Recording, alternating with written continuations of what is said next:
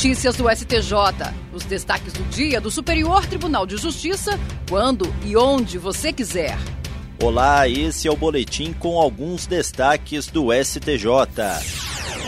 A terceira turma do Superior Tribunal de Justiça decidiu que a notificação do consumidor sobre inscrição de seu nome em cadastro restritivo de crédito exige o envio de correspondência ao seu endereço, sendo vedada a notificação exclusiva através de endereço eletrônico ou mensagem de texto de celular.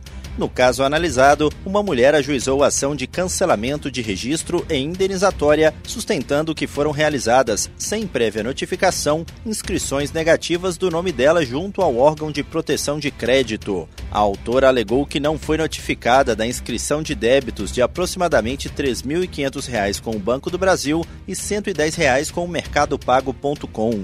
O pedido foi julgado parcialmente procedente somente para determinar o cancelamento da inscrição relativa a um débito de quinhentos e oitenta e nove reais e setenta e sete centavos com o Banco do Brasil por falta de comprovação da respectiva notificação, afastando-se, no entanto, a caracterização do dano moral por existir inscrições negativas pré-existentes. O Tribunal de Justiça do Rio Grande do Sul negou o provimento à apelação interposta pela mulher. No S T J, o colegiado da terceira turma deu provimento ao recurso especial da mulher e determinou o cancelamento das inscrições e o retorno dos autos ao Tribunal de Segunda Instância para que examine a caracterização ou não dos danos morais. A relatora, ministra Nancy Andrighi, ressaltou que é dever do órgão mantenedor do cadastro notificar o consumidor previamente à inscrição e que admitir a notificação exclusivamente via e-mail ou por S M S representaria a diminuição da proteção do consumidor conferida pela lei e pela jurisprudência do S T J, caminhando em sentido contrário ao escopo da norma, causando lesão ao bem ou interesse juridicamente protegido. A sexta turma do Superior Tribunal de Justiça absolveu um homem condenado por roubo e estupro no interior de um ônibus no Rio de Janeiro. O fato aconteceu em dois mil e dezoito. Dois homens armados anunciaram o assalto e levaram vários pertences dos passageiros, incluindo o aparelho celular da vítima, uma mulher jovem. Em seguida, um dos criminosos teria constrangido a denunciante, mediante grave ameaça de mal físico, a praticar atos libidinosos com ele.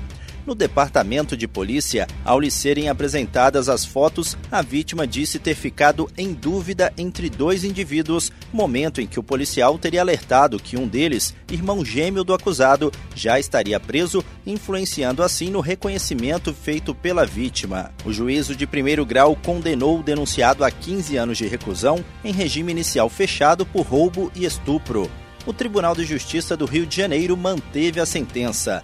No S T J, o colegiado da sexta turma, ao conceder o habeas corpus, constatou sérias inconsistências e indevidas interferências no procedimento de reconhecimento pessoal do suspeito. A relatora, ministra Laurita Vaz, destacou que, além das irregularidades no reconhecimento, houve falha na produção de provas. De acordo com a ministra, a acusação teria deixado de produzir algumas provas de suma importância que poderiam dirimir o cenário de incerteza quanto à autoria dos crimes, comprovando-se a tese acusatória ou até mesmo atestando-se a inocência do acusado. A primeira sessão do Superior Tribunal de Justiça vai definir, sob o rito dos recursos repetitivos, a aplicação da regra prevista no artigo cento e sessenta e seis do Código Tributário Nacional, na hipótese de substituição tributária para frente. A questão foi cadastrada como tema mil cento e noventa e um. O colegiado determinou a suspensão da tramitação dos recursos especiais e dos agravos em recursos especiais que discutem o tema no S T J e nos tribunais de segunda instância. O relator dos casos que vão representar a controvérsia é o ministro Herman Benjamin. Ele destacou a multiplicidade de recursos sobre o assunto no S T J e citou que, na base de jurisprudência do tribunal, é possível recuperar pelo menos noventa e um acórdãos e mil e vinte e seis decisões monocráticas sobre o assunto, evidenciando o caráter múltiplo da demanda. A possibilidade de aplicar o mesmo entendimento jurídico a diversos processos gera economia de tempo e segurança jurídica. E esse foi o S T J Notícias de hoje. Se quiser ouvir mais, acesse o Spotify ou o SoundCloud do S T J. Tchau, tchau.